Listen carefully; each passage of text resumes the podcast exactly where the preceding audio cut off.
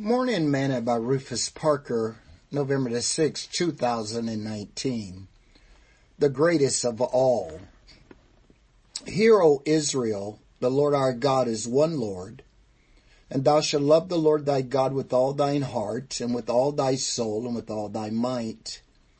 And these words which I command thee this day shall be in thine heart, and thou shalt teach them diligently unto thy children and shalt talk of them when thou sittest in thine house, and when thou walkest by the way, and when thou liest down, and when thou risest up.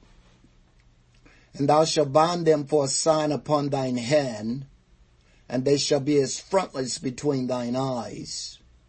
And thou shalt write them upon the post of thine house, and on thy gates. Deuteronomy chapter 6 verse 4 through verse 9. Today's morsel. When Muhammad Ali was a boxer, before each fight he would chant that he was the greatest of all. When Moses was recapping to the children of Israel how they got where they were, as this was now a new generation of people, he felt the need to refresh their minds as to who was with them.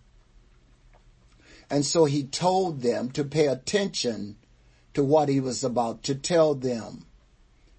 Hear, O Israel, the Lord our God is one Lord, and thou shalt love the Lord thy God with all thine heart, and with all thy soul, and with all thy might.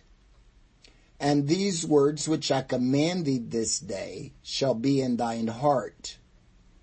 He wanted them to understand the importance of keeping God at the forefront of their thoughts and minds.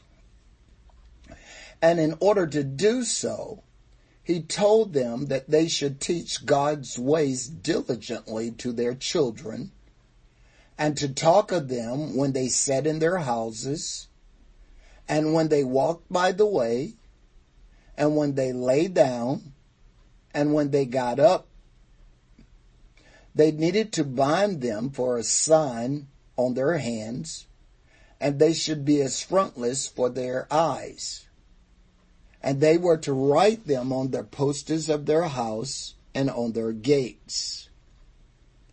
I'm afraid that if we do not have daily devotions in our home and talk about God and teach our children and loved ones, they are not going to know who is the greatest of all.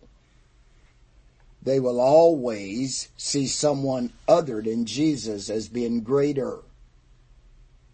It is time we heed Moses' instructions and become diligent about teaching the Word of God to our families. Sing this song with me today.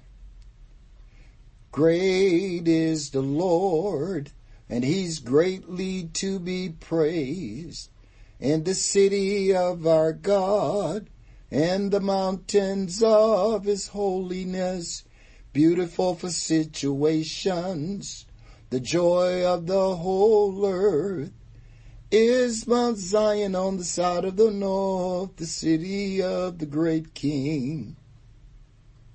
Thought for today. There is no one greater than Jesus.